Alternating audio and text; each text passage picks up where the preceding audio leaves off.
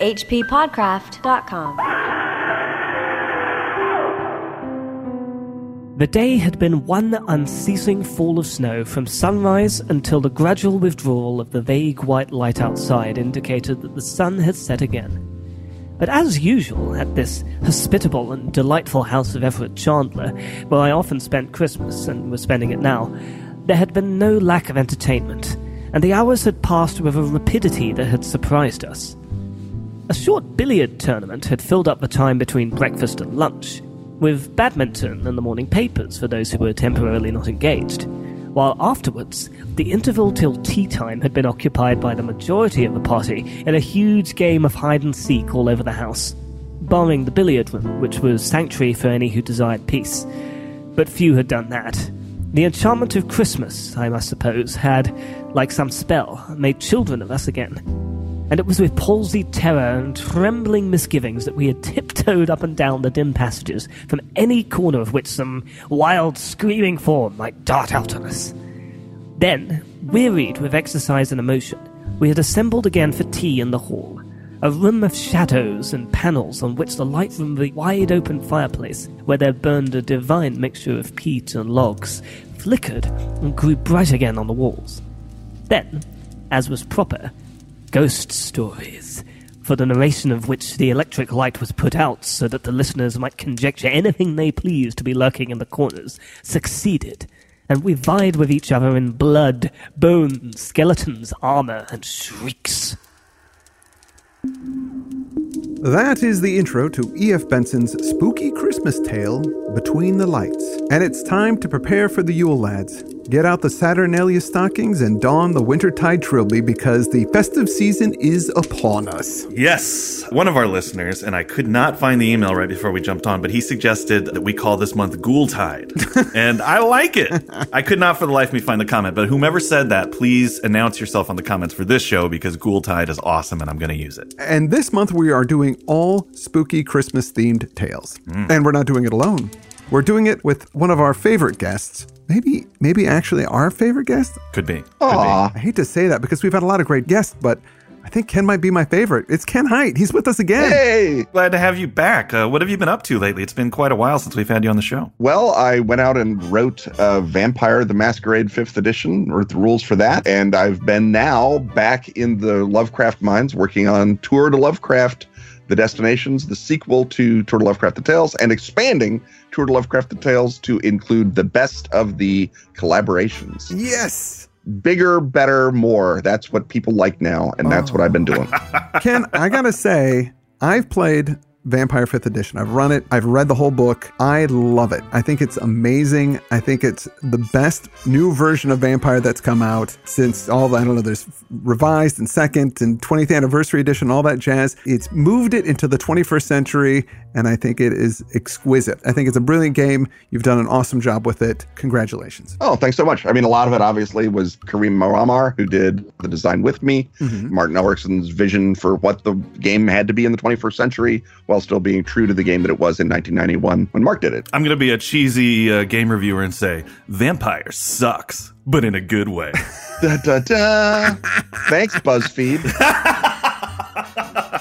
Seven reasons you should be playing the new Vampire the Masquerade. Number five will surprise you. Yeah. While we're in the gratuitous plug segment, I Yeah, should sure. mention that I have annotated every story in Robert W. Chambers' collection, The King in Yellow. yes. Arc Dream Publishing is coming out with a prestige edition of in I don't know if maybe it's real snakeskin. They didn't consult me, but it looks snaky on the on the webpage and illustrated by the great Sam Araya. And I have annotated the living bananas out of that book. It is the biggest, best darn Robert W. Chambers annotating that any man jack of us have ever done. And I'm very, very happy with it. I believe it. the Living Bananas is my favorite Timothy Dalton Bond movie. A lot of people don't don't rate that just because so much of it is spent explaining tropical agriculture. Continuing on with our, our shameless plug section, you know what? We've got a sponsor this week. Do you? Achtung Cthulhu Tactics. It's based on the tabletop game from Modiphius Entertainment. Achtung Cthulhu Tactics is a turn based strategy game pitting players against a rogues gallery of Lovecraftian beings controlled by the Third Reich. Take the reins of Charlie Company, an elite band of allied forces sent in to foil the Nazi plans and turn the tide of war. Developed by Auric Digital, Achtung Cthulhu Tactics is available now on PC, Xbox One, and PlayStation 4. Find it on Steam and console stores today. Right. I've actually been playing a little bit of it on my PS4. You have been as well, right, Chris? Oh my god, I'm going crazy with it. Who was that reader we heard at the top? That was Edward NB. He is a great illustrator, and I suggest folks go check him out on Twitter at NB Illustrations and on Instagram at NB Sketches. Cool. We'll link out to those. Uh, thanks, Edward. So glad to have you on the show. On to the Ghoultide Tales. This is an E.F. Benson story we're covering. We've had some mixed results with him in the past. We liked that Caterpillar story a lot. Yes. Weren't very fond of The Man Who Went Too Far. We've done a couple others as well. Yes. Ken, do you have any experience with E.F. Benson? I've read some uh, just because you one does. I haven't read a ton of Benson because whenever I think would either reread M.R. James or read E.F. Benson for the first time, I always think I'll just reread M.R. James. It's strong. Obviously, everyone in the world has read The Bus Conductor, which is like his most anthologized story ever. And then I've read uh, The Room in the Tower because there's a vampire in it. I think I've read Mrs. Amworth, which is his other big vampire story. I haven't dug deep into the Benson oeuvre. And also, of course, he also wrote lovely novels of of manners and social comedy, which I think is what maybe more people, certainly more people in Britain, know him as, because the Mapp and Lucia series became a TV show with the lovely Prunella Scales in it. Oh, yes. This story takes place sort of at Christmas, but not really. I mean, it's it's bookended at Christmas time, and then a little bit of it starts at Christmas, mm-hmm. but most of it isn't really. But in that opening paragraph, we can get the sense that it's definitely trying to capture that festive feeling. Right. Yeah. That's what you do. You tell Christmas ghost stories at Christmas. Ken, have you told ghost stories at Christmas? Because that's something I, I've never actually done. I have not done it, but then my Christmas Eves are not spent sitting around a roaring fire with my fellow inbred members of the upper crust. my Christmas Eves are spent pounding eggnog and wrapping gifts, which is similar to telling horror stories, but in another way, it's more like acting them out. But this is a very English thing, right? I mean, there's an M.R. James uh, every year, maybe an adaptation of M.R. James on the Yeah, BBC. That's right. when Charles Dickens was sort of inventing modern Christmas, he said, I've got all these ghost stories I can't sell. I'll put them in the Christmas issue. And then mm. that became a thing because he was Charles Dickens and nobody else was. I guess in America, we kept the Christmas Carol, which is basically a big old ghost story, is. but we sort of left off the tradition of it being one of many ghost stories that you tell at Christmas. Because M.R. James and J.H. Uh, Riddell, which we're going to do a story from this month, Algernon Blackwood, another person we're going to do a story from, mm-hmm. they all sort of started doing this after Christmas Carol came out. And I think prior to A Christmas Carol, the holiday was sort of waning in terms of popularity in England. I think because of the Industrial Revolution, people were working more and didn't even have that day off at the time. Something that a lot of people weren't celebrating until Dickens really popularized it with that novel. He gave a way for you to celebrate Christmas in a secular way so you wouldn't have to bring up religion and hmm. make someone mad. This is obviously the time when the Anglican Church is sort of coming apart at the seams. Methodism has sprung up. It's the sort of hard shell evangelical faith back in those days. Hmm. And also, everyone's, some of the people are running back off to join the Catholic Church, and that's a big scandal. So to be able to have hmm. Christmas stuff you do that is not talking about Jesus was a positive boon to the British middle class. We imported it because we were importing all kinds of things from the British middle class back in the day. Uh, and it turns out Christmas trees are great. And then when Coca Cola discovered Santa, everything became perfect. And Christmas was born again in the reign of William McKinley the Good. After a day of vigorous badminton, which is how I do spend a lot of my holiday season, and billiards, a few folks settle down at this party by candlelight, lantern light, and they start telling their ghost stories. We don't really hear what most of them are about, but they seem to be pretty standard. Mm-hmm. the host of this party is this guy Everard, and he is not the narrator. The narrator remains unnamed. This is something of a tradition. People come to Everard's house, they spend Christmas there. He's letting everybody tell their ghost stories first, but finally he's encouraged to talk. And he implies that his story is a real one. He digs on ghost stories a bit, saying that screams and skeletons are a bit too played out. Uh, he says there are seven or eight skeletons in this room right now, covered in blood and skin and other horrors. Which, for my money, is literally the best line in the in the story. he front loads it; it's up at the top. I agree. I definitely agree. In fact, I think that you could have ended the story right there. That could have been the italicized ending. There are seven or eight skeletons in the room now. Dun dun dun. Uh, he goes on to say that no, the nightmares of one's childhood were the really frightening things because they were vague. There was the true atmosphere of horror about them because one didn't know what one feared. Yes, uh, the unknowableness of it is what makes it scary. Whereas skeletons, I mean, let's tell the truth about this. When a skeleton is walking around on its own, without the muscles and whatnot, it, it is, yes, it's unsettling because it shouldn't be able to do that, but it's not scary because I can whip a skeleton's ass. I don't care what magic is propelling it. All right, skeletons, you heard. He's I'll thrown body down the skin gauntlet. Everard's wife tries to dissuade him from telling this story. She seems genuinely put off by this idea of hearing it again, but everyone gets really excited about it, especially because she seems like she doesn't want to hear it. Mm. He says, of course, it's nothing really, but it actually freaked him out. Yeah. He says, I only saw something without being able to swear what it was and heard something which might have been a falling stone. So the narrator eggs him on, and his wife again tries to get him to just let it go and not bring up the story, but he doesn't. He wants to tell the story. Everard begins his tale with everyone's complete attention. It takes place the previous Christmas Eve. Some of the guests that are there this evening were there before, the narrator included. The weather last year was really nice, so everybody was outside, and Everard was relaxing in a chair, and the narrator and Everard's wife were playing croquet together. So everything seemed fine, uh, and he stresses, you know, he's not sure whether or not this experience that he had was real, but it felt very real. And then he explains his experience. He does take a dramatic pause before diving in, asking everybody to be quiet, and they all start listening to the snow. It says, We heard a soft scurry of the falling flakes against the panes, like the soft tread of many little people who stepped lightly, and with the persistence of multitudes who were flocking to some rendezvous. Hundreds of little feet seemed to be gathering outside, only the glass kept them out. And of the eight skeletons present, four or five anyhow turned and looked at the windows. It's a nice effect, but I think there's a little foreshadowing. as Oh well. yeah, Yes. yeah, there is. The previous Christmas, as he sat there watching his wife and the narrator play croquet, Everard was hit with a shiver, even though it was kind of warm outside. And then he saw something. He explains the backyard is walled except for this one bit where there's just a gate, and the gate is the only entrance or exit to this section. Well, I looked up and saw that the lawn, I could for one moment see it was still a lawn, was shrinking, and the walls closing in upon it. As they closed in, too, they grew higher, and simultaneously the light began to fade and be sucked from the sky, till it grew quite dark overhead, and only a glimmer of light came in through the gate.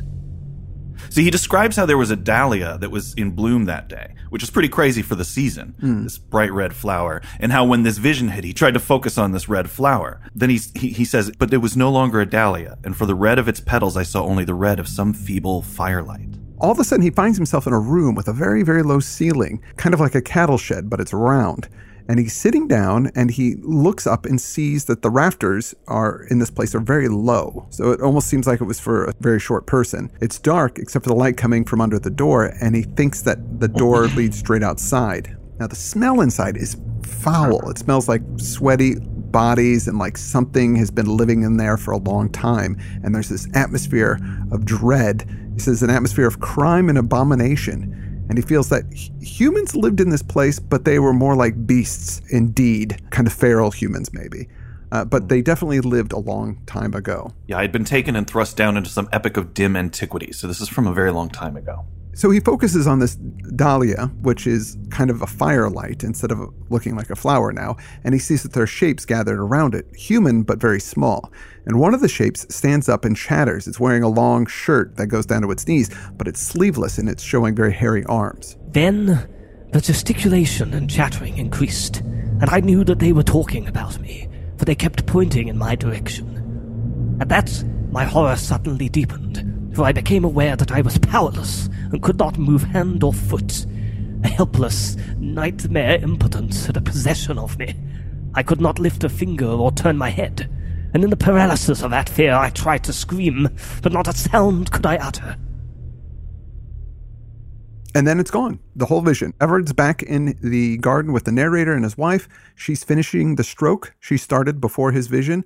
It all happened in an instant, but his face is covered in sweat. He says now he could have been having a nightmare during the day, a daymare, I guess, but he had no feeling of sleepiness before or after the vision. So he somehow visited some prehistoric hovel that's occupied by little people? Yeah. If you remember from Arthur Machen, Mm. that there's this notion in Victorian anthropology that the fairies are memories of this primordial race of Picts that lived in Britain after the coming of the Celts, fled into the hills and the caves and the hollow places because they couldn't get enough food. They they shrank down and devolved like cave beings and became pale, creepy cannibals that uh, lurked in the dark places of the world. And we see this obviously in Robert Howard's Picts. We see it in Arthur Machen's uh, Little People, things like the White People, and then we see it all kinds of other places. Lovecraft uh, gets into it with the Martenses a little bit in The Lurking Fear, and we have it, of course, here in Benson's weird hallucination of being held captive question mark by creepity little people. What was so frightening to people about these devolved? I mean, did, did folks really believe that this might be lurking around the corner? I mean, was it something that was in the collective imagination, or was it something that just these writers were fascinated with? First of all, the collective imagination is hugely invested in questions of evolution and questions of purity and questions of what are we going to be like? Are we going to progress? Are we going to go forward? This notion that you play your cards wrong or you just get the bad dice, you will not progress, you will regress, you will devolve, you will become decadent, you will fall apart, and you will go off the evolutionary train, and you won't get to be one of the masters of the universe. Someone else will be the master of your universe, just like happened to these poor Picts. If you're running an empire, what's the thing that you don't want to happen? The next guys to come and knock you on the head and take your empire away. Sure. Well, that's what this speaks to is that this is that fear. Remember, you are on top now, but you got it by conquering the Celts, and they got it by conquering the Picts.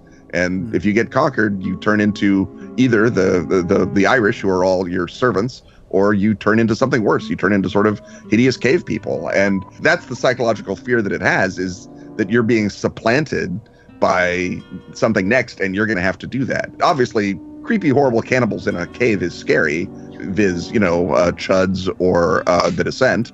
But the the degree to which it's sort of a social fear that is really speaking to Victorian Englishmen is because they're sitting on top of a very teetery pyramid, and they know what happens if it turns over, and it's not going to be good. I have to imagine that if this was a Robert E. Howard story, he would have suddenly remembered his barbarian heritage and started cleaving these people.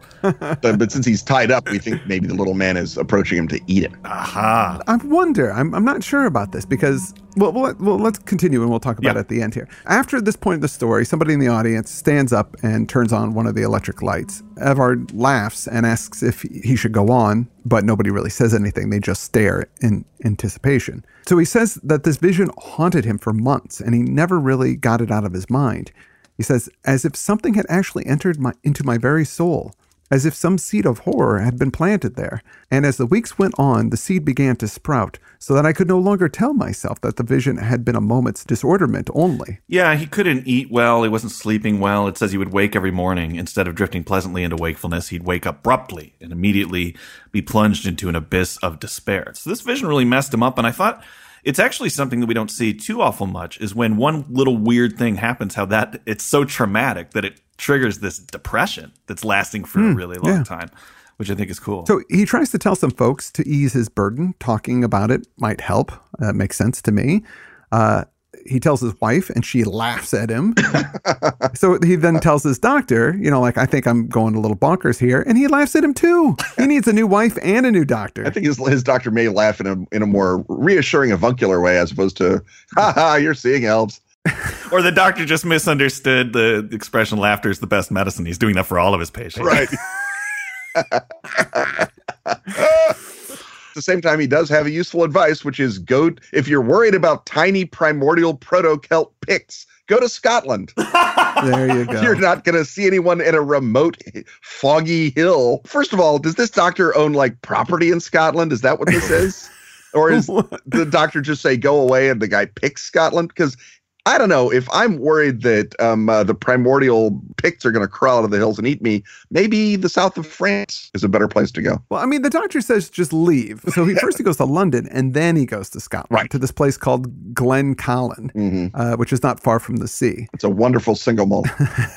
when he goes when he goes on walks, people tell him, you know, bring a compass because it gets really foggy sometimes and you'll lose your visibility and people get lost out here. And he's like, oh yeah, good, good, good. So for a while, he remembers to bring his compass, but he gets lazy about it when he goes on these walks. One day, he's out on a hunt looking for a deer when uh, the trail leads him to this high point above the loch. And he's gone out with his stalker, which I believe is a hunting guide, not just some weirdo he met on Tinder who won't leave him alone.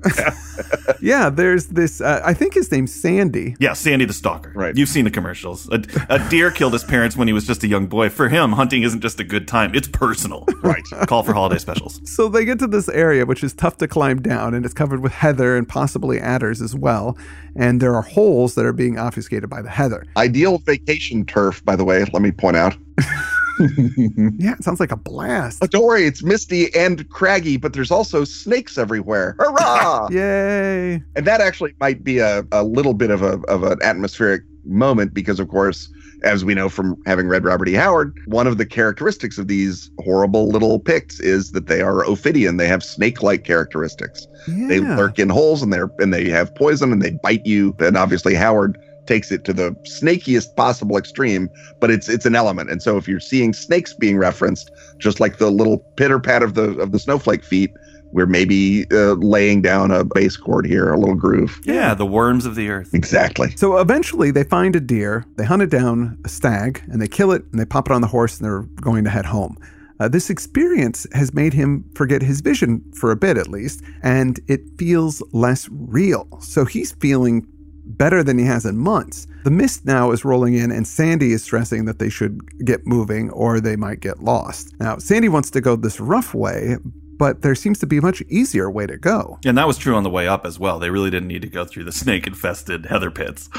yeah. This makes Everard think that there's a reason Sandy doesn't want to go that way, but the mist is coming. You know, he forgot his compass, so he's a little bit worried about the situation. Since time is pressing, Everard insists on going the easy way, and Sandy keeps making up these lame excuses to go the rough way. Yeah, he even says there are a bunch of vipers on that path. We shouldn't take it, which is pretty unimaginative since, as you mentioned, they just climbed through Snake Alley. Six snakes here, half a dozen snakes there. What's the big deal? But eventually, Everard wins out. Yeah, he just decides to take off on the easier path without, you know, asking. And Sandy has to simper along behind. which of us is the english gentleman and which of us is the sidekick get it right So as they walk, the fog gets more dense and they get very wet, but Everard is feeling better than he's felt in months. Says, I felt like a schoolboy home for the holidays. All this depression he's been carrying around is suddenly gone. Stalker Sandy is muttering to himself and seems to be afraid of something, something that's really drowning out Everard's good vibes. They're really confused, and it's gotten very cold, and it soon begins to snow. It shouldn't be as confusing as it is, right? oh it, it, it was supposed to be like a straight walk downhill and then you follow the river to the uh, house or whatever Yeah. But things are looking bad, and they have a bit of a turn when they hit the river. Well, they don't. They can hear it far away to the left, so at least they have a guidepost. But they actually haven't hit it yet. But it's but at least they can hear it, so they know where it's at. Yes. So this makes Everard think that they're about maybe a mile off course from where they want to be. But now that they've got their bearings, everything's going to be fine. And then Edward hears Sandy give a choked cry from behind him, and then Sandy runs off into the mist. Edward yells after him, but Sandy, he gives no reply. He was flying as if in terror of pursuit into the mists. I called to him, but got no reply, and heard only the spurned stones of his running, uh, which is actually the scariest part of the story, maybe. as uh, benson has said or as everard has said at the beginning and where lovecraft says at the beginning of supernatural horror it's the fear of the unknown we don't know what could be going on except that we've built it up so that this guy who knows the land clearly does not want to go down this haunted death path mm-hmm. he just lost it and he's out You're right. This is very scary at this point because not only did the guy who knows what's going on just run off screaming, you're left by yourself Yeah. in the dark, in the snow. You don't know where you're going, what's going on, what's happening. So, very powerless at this point. However, with Sandy gone, Everard feels some relief. yeah He sees like this well defined blackness in front of him and he moves towards it up a very steep grass slope. The darkness seems to be some kind of shelter from the wind and the snow, so he moves into it. And then there is this wall that has a door from which light appears. And then inside this door is a tunnel. Uh, when he gets comes through on the other side, the sky is lighter, but the moon is still obscured by the clouds. He says, I was in a circular enclosure. Above me, there projected from the walls, some four feet from the ground, broken stones which must have been intended to support the floor. And then two things happen. The whole of my nine months' terror came back to me, for I saw that the vision in the garden was fulfilled, and at the same moment I saw stealing towards me a little figure, as of a man, but only about three foot six in height. That my eyes told me. My ears told me that he stumbled on a stone. My nostrils told me that the air I breathed was of an overpowering foulness, and my soul told me that it was sick unto death. I think I tried to scream, but could not. I know I tried to move and could not. And it crept closer. So after that, he screams and runs, luckily finding his way back to the lodge. The next day, Everard got this chill, which turned out to be pneumonia, and it laid him up for about six weeks. Well, that is my story, and there are many explanations. You may say that I fell asleep on the lawn, and was reminded of that by finding myself, under discouraging circumstances, in an old Pict castle where a sheep or a goat that, like myself, had taken shelter from the storm was moving about. Yes, there are hundreds of ways in which you may explain it, but the coincidence was an odd one, and those who believe in second sight might find an instance of their hobby in it. And that is all? I asked. Yes, it was nearly too much for me. I think the dressing bell has sounded. And that's the end of the story. And that's it. So what happened to Sandy? Sandy can take care of himself, first of all. He's an experienced ghillie. He knows this land like the back of his hand. right. And he's apparently snake proof. Huh? I want to know what happened to the horse with the stag on it. Yes, that was my second question. Sandy, he runs away. It's way too fast to be leading a very heavily burdened pony. Yeah, But we don't hear about the pony when he's going towards the the old roundhouse. yeah. Where does the pony go? Does is he just standing there on the hillside eating grass, waiting for people to stop having psychic visions? he does he come wandering back to his uh, stable eventually, burdened down with a stag, or did the Picts get pony and stag for Christmas instead of uh, Everard? Or did the horse see a bunch of miniature ponies and freak out and run away? Right, yeah. Saw a bunch of Shetland ponies. It was like, That's oh my god. Do you think that these locations are causing the flashbacks, or is this some kind of ancestral memory on the part of uh, the main character? I guess you could say it's either an ancestral memory of him having an ancestry that got killed and eaten by Picts after having had kids, or it's a premonition that he's going to have this time slip moment the in the rath. I mean, you can sort of have it go either way. It's it's really I think an attempt by Benson to sort of say, here's something creepy. There isn't an explanation for it, but wouldn't it be creepy if it happened to you and it makes a good Christmas story?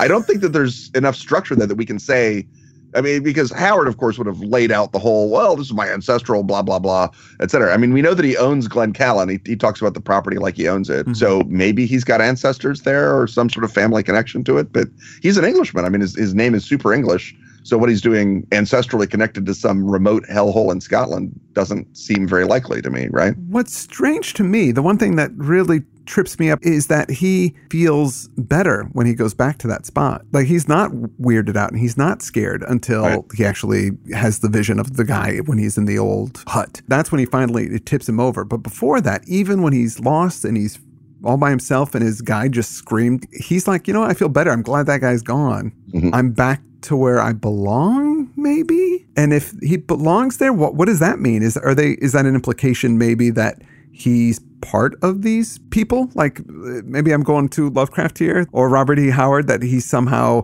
related to these things? I mean, here's here's a possibility, right? It says that his experience takes nine months from Christmas to October, Mhm. and it says even the nine months terror.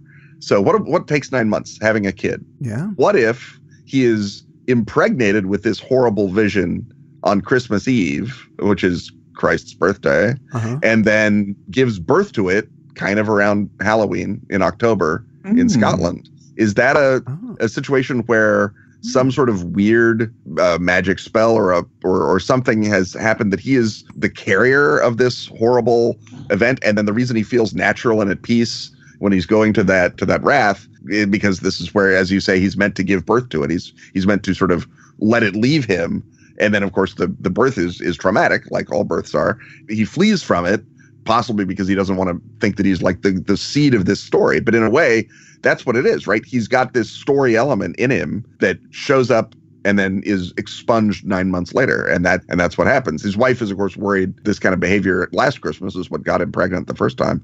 But uh, story pregnant. So, so what I'm taking away from your explanation here is that Jesus is a cannibal pict. Yes, that's exactly. Is that what, what you're I'm trying saying. to say? Okay, great. Jesus is a pict. That's what I'm trying to say.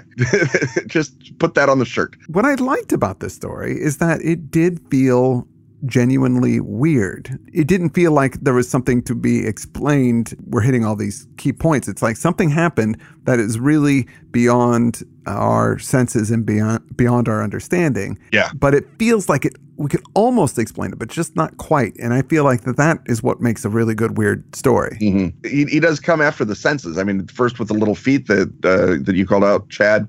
The the, Mm-hmm. the sound of that, and then when he literally meets the the pict or sees the pict, he he says his eyes told him that there was the little figure. His ears told him that he stumbled on a stone. My nostrils told him that it was un- overpoweringly foul, and my Mm-hmm. soul told me that it was sick unto death. And so he adds the soul to the senses Yeah. in kind of a weird uh literally a weird unexplainable way that is that is it's very strong it's a it's a it's a good bit it's just weirdly it was set in this strange christmas story frame Yeah. robert e howard would have like you say there would have been a, a great deal of kicking and biting and stabbing in this story uh, if he'd had that Well, I think it's also a possibility that instead of going into the past, like somehow he's having a vision of the future and maybe he's seeing a group of elves at Macy's, you know, take their break. Well, Ken, it's been so great to have you discussing this with us on this episode. We miss you. always great to be back anytime any story you you know where to find me I'd like to take a moment to thank some of our patrons. I want to thank Carol McColge. I want to thank Craig Dallimore, I want to thank James Rogers. Thanar Banda, Thank you, Aaron Sprinkle. Simon Coward, thank you. David Wetzel, thanks so much. Darren Bucksbaum, thank you so much. Tomb Juice, you are awesome. yeah And I want to thank Ryan Myers. And of course, please check out Achtung Cthulhu Tactics, a turn based Nazi Lovecraft game available now on PC, Xbox One, and PlayStation 4. You can find it on Steam and console stores today. Ken, you have any uh, parting thoughts for our audience? check out uh, my annotated uh, Robert W. Chambers King in Yellow, illustrated by Sam Araya on arcdream.com. Well, that's all we have for this week. I'm Chad Fifer. I'm Chris Lackey, And I'm Kenneth Hite, and you've been listening to the HP Lovecraft Literary Podcast. hppodcraft.com. hppodcraft.com.